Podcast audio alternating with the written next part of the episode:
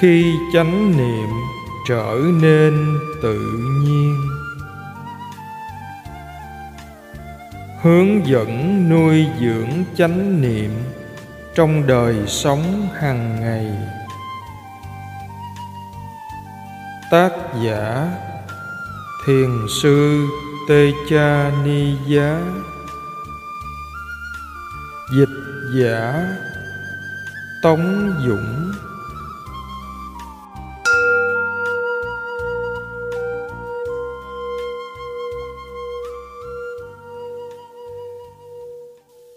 Ba bốn, tâm sân đô xá. Tham và sân, nếu nhìn trên một trục ngang, thì có thể thấy chúng ở hai đầu đối nghịch. Khi bắt đầu thực hành, đây là cách hành giả sẽ thấy các phiền não này. Chúng ta thường tránh né các kinh nghiệm hiện tại, hoặc muốn có các kinh nghiệm mới mẻ hoặc bên này hoặc bên kia. Và bởi vì chúng ta dính mắc vào bên này hay bên kia, nên chúng ta thấy chúng tách biệt. Có thể so sánh chúng với thủy triều lên và thủy triều xuống, tách biệt nhưng lại có liên quan. Cái này là hình bóng của cái kia. Khi việc thực hành tiến triển, chúng ta thấy hai phiền não này nhập dần vào nhau cho đến khi cái này chồng lên cái kia. Ví dụ, nếu chúng ta muốn một kinh nghiệm mới, tham, thì cũng có nghĩa là chúng ta không hài lòng với những gì đang diễn ra hiện tại, sân. Cả hai phiền não đều hiện diện cùng lúc tại một thời điểm. Bằng việc tiếp tục thực hành chánh niệm, chúng ta có thể quan sát chúng mà không dính mắt điều này cho phép chúng ta thấy chúng như một đề mục. Chúng ta đang ở điểm tựa, điểm cân bằng. Đây là con đường trung đạo. Nếu không có chánh niệm, tâm chúng ta vẫn có thể bị kéo quay trở lại với các cực đoan của tham và sân. Với tâm tham, chúng ta không phải lúc nào cũng quan sát thấy hậu quả của nó. Tuy nhiên với tâm sân, khi chúng ta bị dính mắc vào nó, khổ hiện diện ngay trước mặt. Tất nhiên là, với cả hai phiền não này, có mức độ vi tế mà chúng ta sẽ không thấy cho đến khi có được một số hiểu biết về nhân và duyên của chúng. Muốn quan sát chúng theo cách này thì có thể đòi hỏi chúng ta phải thực hành một cách nhẫn nại trong thời gian dài. Sân có thể là một động lực hữu dụng khi hành thiền, không ai muốn chịu khổ cả. Tôi có một câu nói mà nhiều bạn từng nghe, hãy thực hành như một người bệnh. Tâm của một người bệnh không muốn làm gì cả nó chỉ muốn yên lặng và quan sát. Khi bệnh, chúng ta có ít sự cố gắng hơn và rất nhạy cảm với các cảm xúc, cảm giác của mình. Biết được các cảm giác và cách mình đang phản ứng với hoàn cảnh là rất quan trọng. Khi bạn khổ dưới bất kỳ dạng nào, sẽ rất tốt nếu ta có thể hiện diện được cùng với nó và quan sát các phản ứng trong tâm. Hãy đối mặt với cảm xúc của mình. Bạn sẽ nhận ra rằng cảm xúc luôn thay đổi, chứ không bất biến. Do đó, trong bất kỳ khoảnh khắc nào, sẽ luôn tiềm tàng khả năng trở nên hạnh phúc. Mặc dù chuyện này nghe có vẻ như thật phi lý vào lúc đó.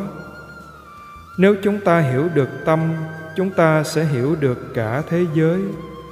Nếu thái độ trong tâm thay đổi, thì cả thế giới sẽ thay đổi. Khi tôi bị chuyển vào nhóm học sinh yếu kém vào năm lớp 8 tôi cảm thấy rất bối rối. Xung quanh tôi là những người bạn cá biệt, tối ngày chỉ thích vui chơi và gây sự. Còn bản thân tôi người đã bắt đầu cố gắng trên con đường học tập trước đó. Giờ phải lựa chọn giữa chơi và học. Tôi đã chọn cả hai. Trước ngưỡng cửa lớp 9 tôi đã học rất chăm chỉ nhưng cũng rất giỏi làm chuyện xấu. Lúc này, tâm tôi khá sáng sủa, sẵn sàng để học. Nhưng vì rơi vào lớp đặc biệt ấy, chẳng ai dạy tôi cả tất cả những gì tôi học được là từ các bạn trong lớp, trở nên hư hỏng và dùng chất gây nghiện. Điểm số của tôi vẫn tốt, nhưng việc rơi vào cái vòng xoáy hư hỏng không chỉ ảnh hưởng đến cá nhân tôi, mà còn cả gia đình. Cha tôi ngày càng chán nản và giận dữ với cách hành xử của tôi.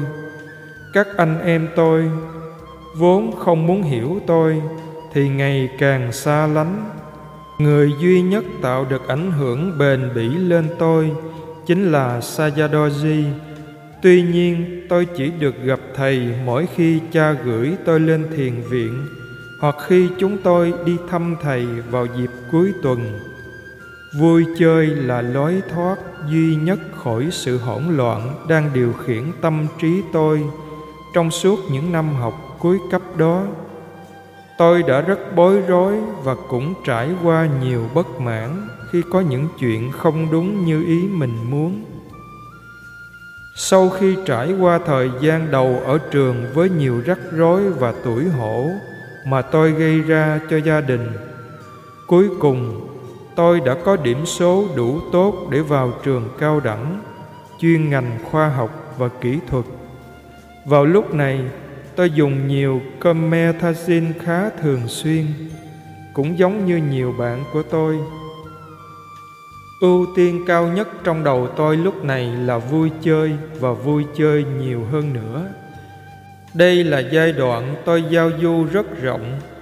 Tôi ở tâm điểm của sự chú ý và có rất nhiều bạn.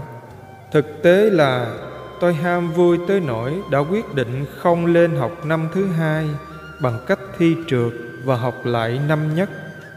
Bằng cách này, tôi được giao du nhiều như trước.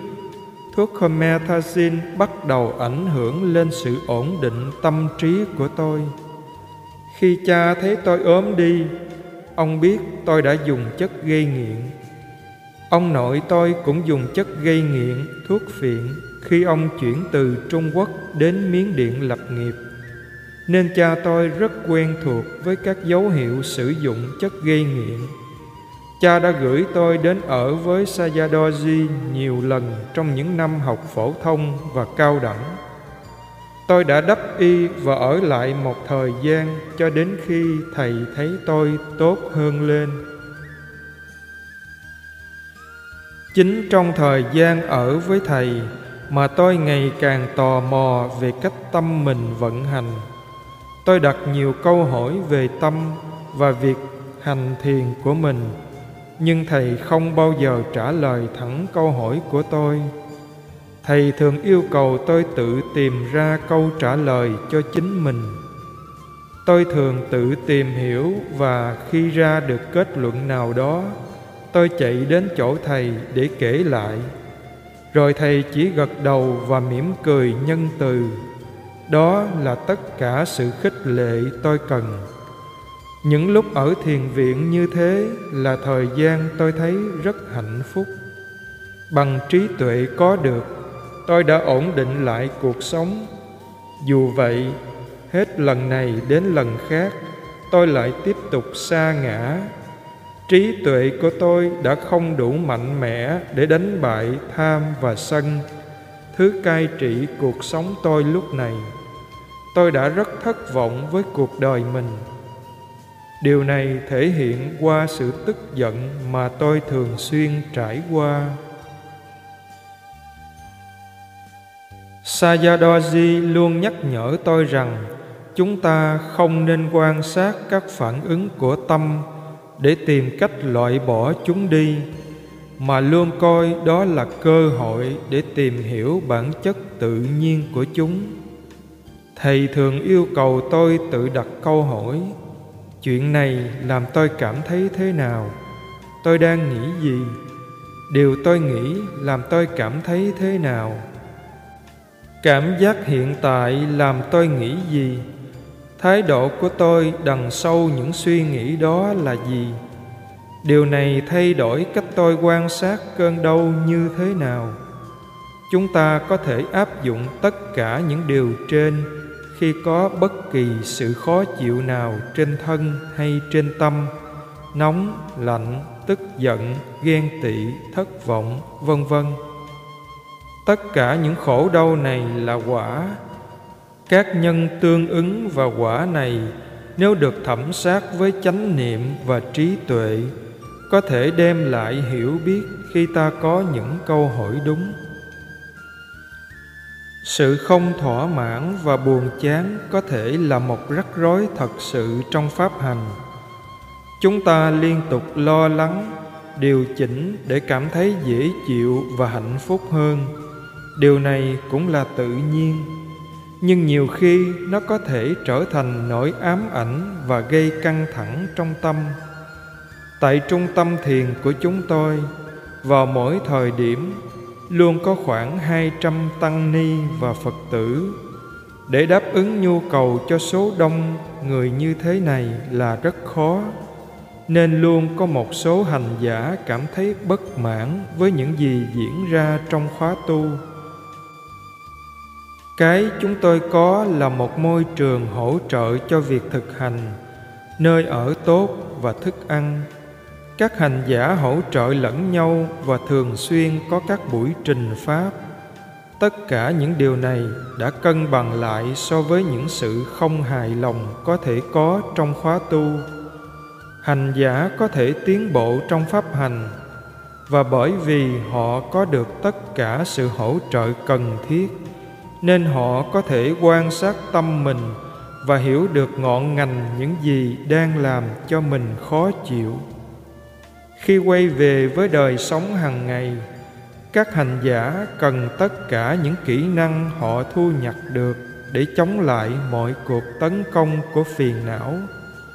Họ cần ưu tiên xây dựng một môi trường phù hợp, mang tính hỗ trợ cho việc thực hành và duy trì chuẩn mực đạo đức tốt.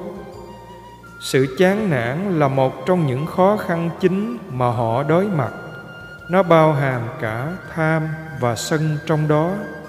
Không hài lòng với những gì đang diễn ra và mong muốn những kinh nghiệm tốt hơn. Điều này dẫn đến việc họ bị cám dỗ và nếu không chống cự nổi, sẽ tạo nên một vòng xoáy những hành vi mà cuối cùng dẫn đến khổ đau kéo dài. Việc duy trì hứng thú với những trí tuệ được khai mở và hứng thú với pháp là rất quan trọng. Sẽ không có gì so sánh nổi với sự toại nguyện mà ta có được từ những điều này. Khi trí tuệ hiện diện, sự chán nản biến mất. Có trí tuệ sẽ không có sự cô đơn. Trí tuệ là bạn của chúng ta. Trong thời gian đầu thực hành hành giả có thể thấy việc hành thiền của mình bị đứt đoạn không liên tục. Có thể có nhiều tâm sân xuất hiện. Chúng ta có ít hiểu biết, nhưng lại có yêu cầu cao về kết quả hành thiền. Khi mọi chuyện không suôn sẻ, chúng ta trở nên thối chí.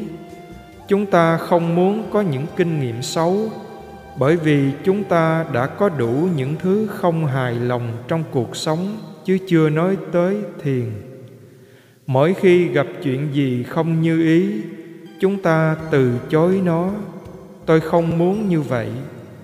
Nếu chúng ta dừng thực hành, rồi bắt đầu lại, mặc dù đôi khi không muốn thế, đằng sau nó, trí tuệ thúc đẩy chúng ta. Khi tâm thật sự hiểu giá trị của chánh niệm, chúng ta không dừng lại, chúng ta tiếp tục chúng ta bắt đầu hiểu được tâm. Chúng ta biết nó quỷ quyệt thế nào. Vipassana là việc thực hành mang tính phổ quát, có thể thực hiện ở mọi nơi, trong mọi hoàn cảnh. Chúng ta có thể thực hành trong đời sống thường nhật. Nó đơn giản đến mức có thể gói gọn trong vài chữ, chỉ quan sát và để yên mọi thứ chúng ta có thể phì cười vì sự đơn giản này. Chúng ta cần nhớ rằng tâm tự làm công việc của nó.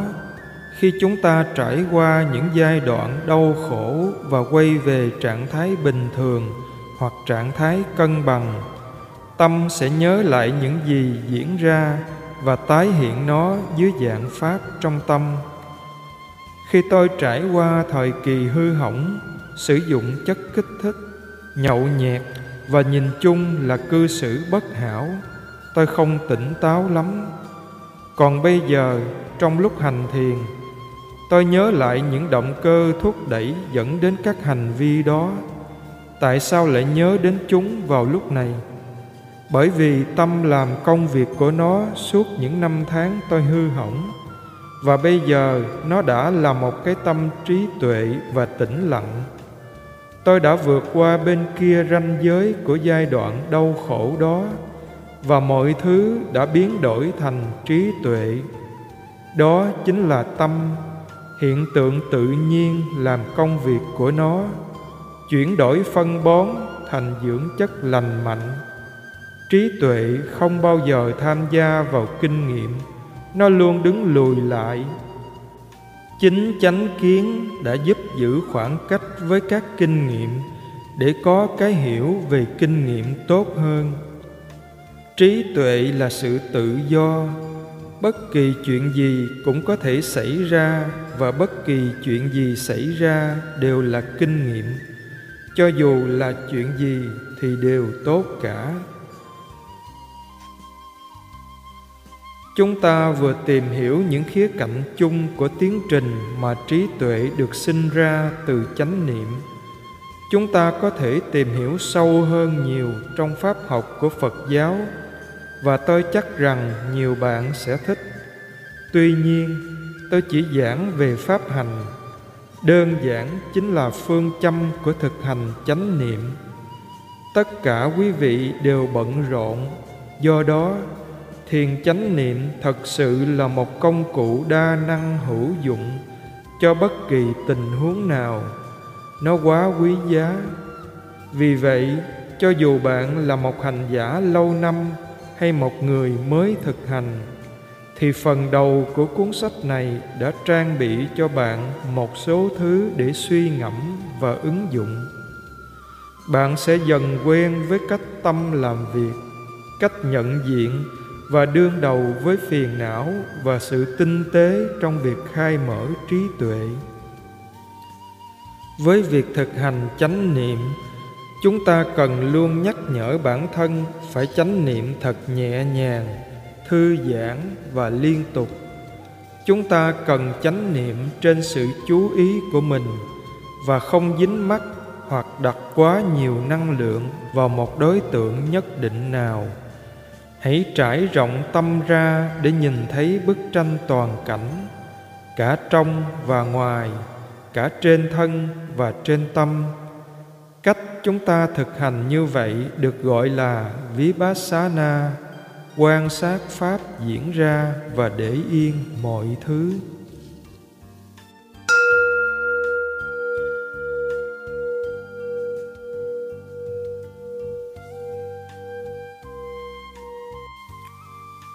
Phần 2 Nghiên cứu sáng suốt về tâm 4. Nhân và duyên Chúng ta đã hoàn thành phần nghiên cứu căn bản về thực hành Vipassana. Từ đây, tôi hy vọng các bạn bắt đầu xây dựng một số kỹ năng và chiến lược thực hành để áp dụng trong đời sống hàng ngày. Bây giờ, bạn có thể bắt đầu nhìn vào nhân và duyên dẫn đến sự tồn tại của mình trong cõi đời này một cách thực tế hơn. Bạn có thể xem xét thánh đế thứ hai của đức phật, nguyên nhân của khổ, với những hiểu biết đến từ chính việc thực hành và nghiên cứu tâm mình nếu lạc lối trong mê cung và muốn tìm đường ra, thì sẽ rất hữu ích. Nếu chúng ta nghiền ngẫm xem ta đã đến đó bằng cách nào. Ta có thể xem xét kết quả hiện tại cùng chuỗi các sự kiện dẫn đến những gì đang xảy ra. Đó là lý do vì sao chúng ta phải thực hành.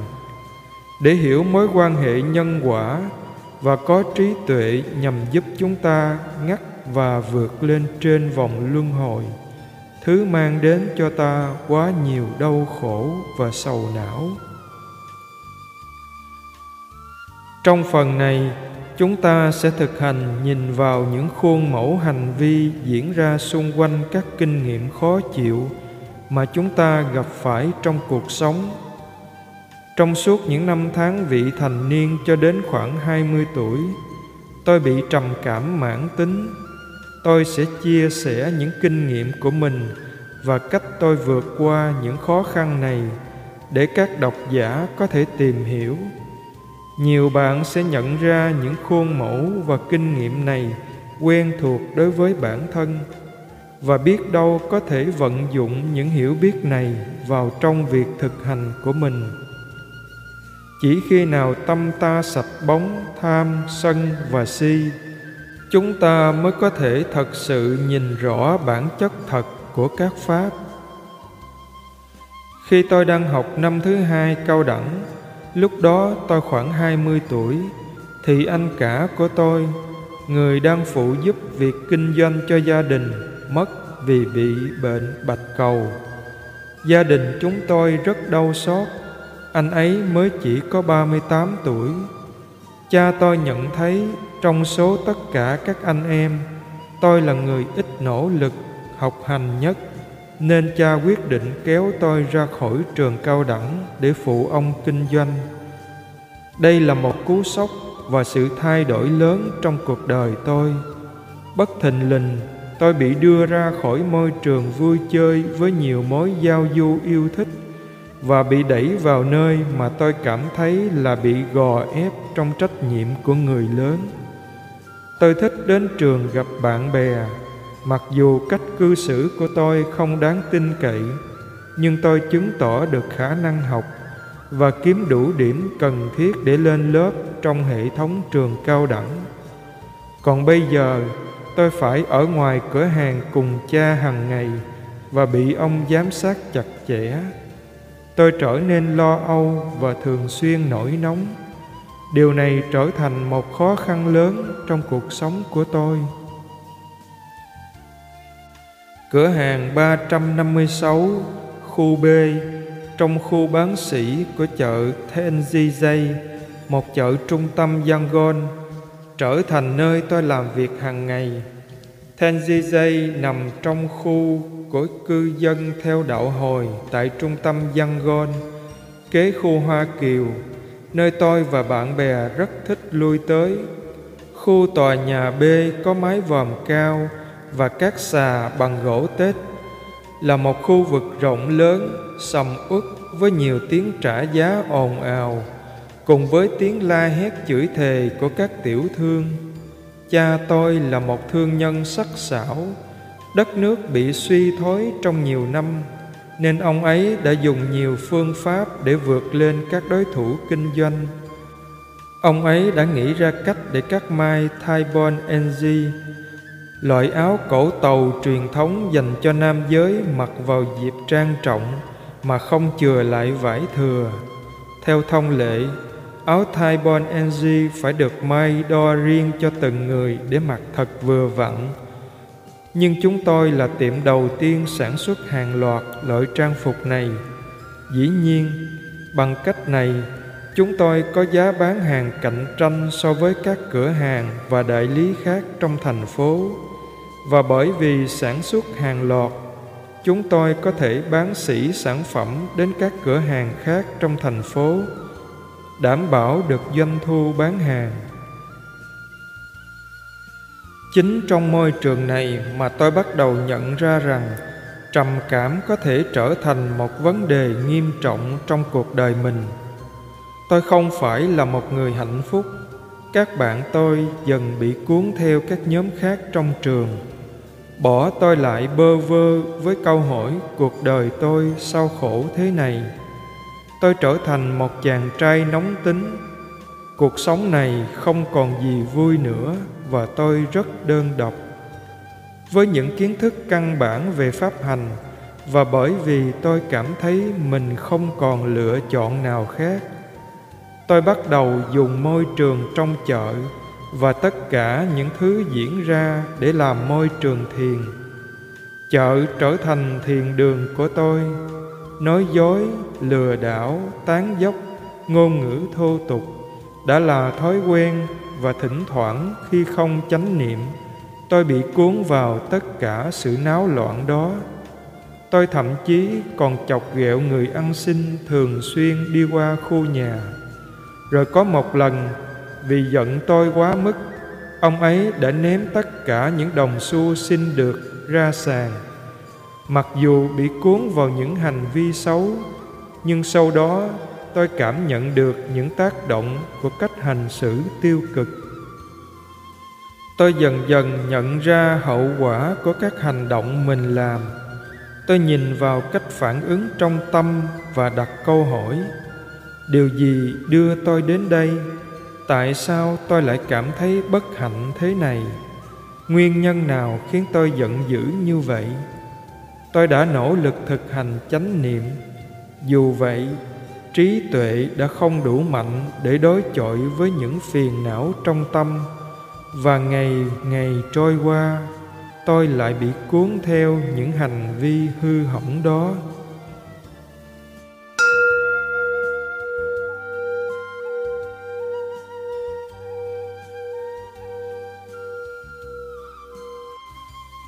Bốn một quả ví ba cá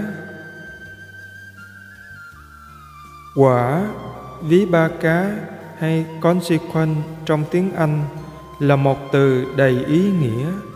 Có thể nói rằng, mỗi khoảnh khắc chúng ta sống là một kết quả của hành động trong quá khứ. Chính cách chúng ta phản ứng với hiện tại định hình cho tương lai. Nó cũng chứa đựng chữ sequence nghĩa là chuỗi các sự kiện dẫn đến khoảnh khắc hiện tại này nghiên cứu và hiểu được quy luật này trong cuộc sống của chúng ta và trong chính tự nhiên, chính là cốt lõi của việc thực hành vipassana. Tất nhiên là chúng ta biết tiến trình các sự kiện nhân và quả này chính là nghiệp căm má hay hành động.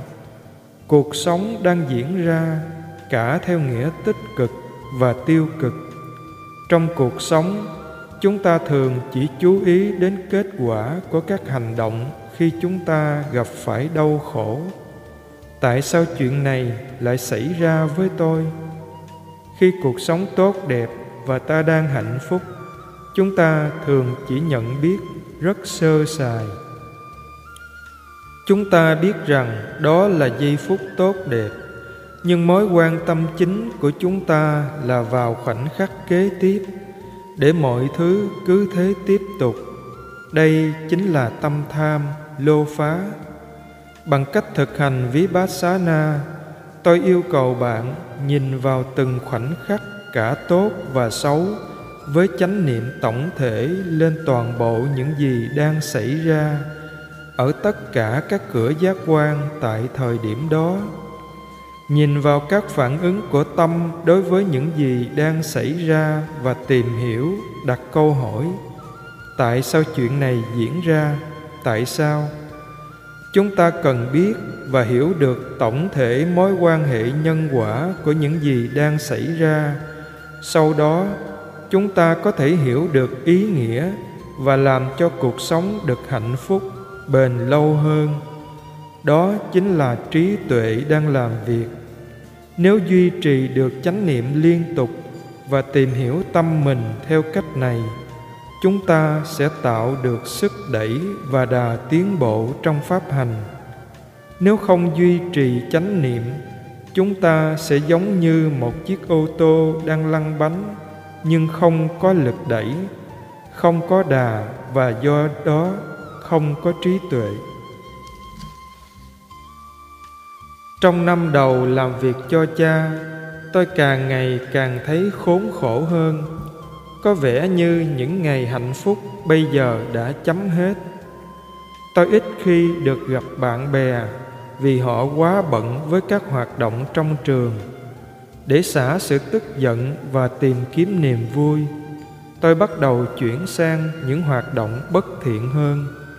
Thuốc kích thích, tình dục và hành xử ngang tàn bấy giờ trở thành bạn đồng hành của tôi.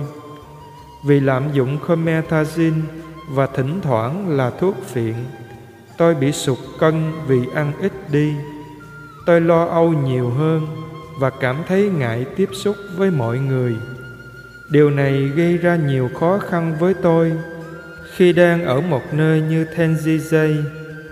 Tôi cũng đang sống chung với gia đình và mọi người đã xa lánh khi thấy tình trạng tôi như vậy. Và họ cũng đã biết căn nguyên tại sao. Cuộc sống không diễn ra như tôi mong muốn. Cha tôi ngày càng tuyệt vọng và tức giận với tôi. Khi nhận ra tôi sụt ký và hành xử bất thường, ông gửi tôi tới chỗ sayadoji để thầy dạy dỗ. Vào lúc đó tôi đã đắp y và ở lại tu viện gần hai năm. Vào những năm tháng đó, khi ở trong khóa tu, tâm tôi đã trở nên tốt hơn, ổn định hơn, nhưng khi về nhà thì mọi khó khăn đã quay trở lại. Đối với nhiều hành giả khác, câu chuyện cũng diễn ra như thế. Nếu không đủ trí tuệ, tâm si sẽ ngay lập tức ở đó và nói, khóa tu hết rồi, chúng ta đã thiền xong, ăn chơi thôi.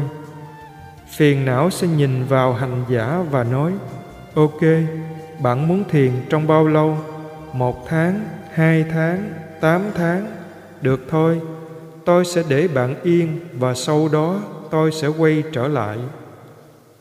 Và chúng quay lại thật bản chất thật của việc hành thiền là chúng ta phải thiền mọi lúc, mọi nơi, không bao giờ dừng lại.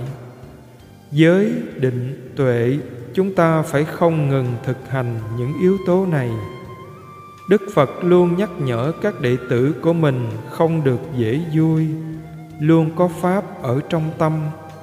Ngài không nói khi nào phải có pháp trong tâm, mà nói rằng hãy có pháp trong tâm và khi nói rằng, chớ có dễ vui ý đức phật là mọi lúc, mọi nơi